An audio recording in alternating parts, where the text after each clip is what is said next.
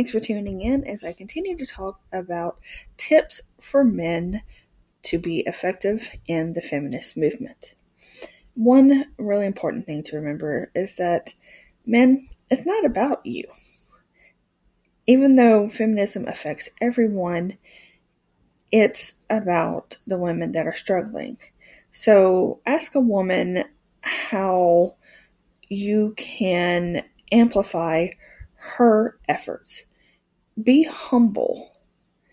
And while she is talking and coming up with ideas, show that you want to help build her up, not replace her efforts.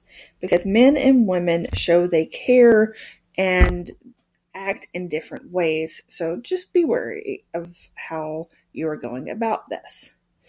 And you need to get comfortable being uncomfortable because you are going to be in a place where men may be painted as a bad guy or you'll be hearing a lot about how men have been controlling women and such you need to get used to the fact that you may get anxious or feel ashamed of some of the things that your gender has done.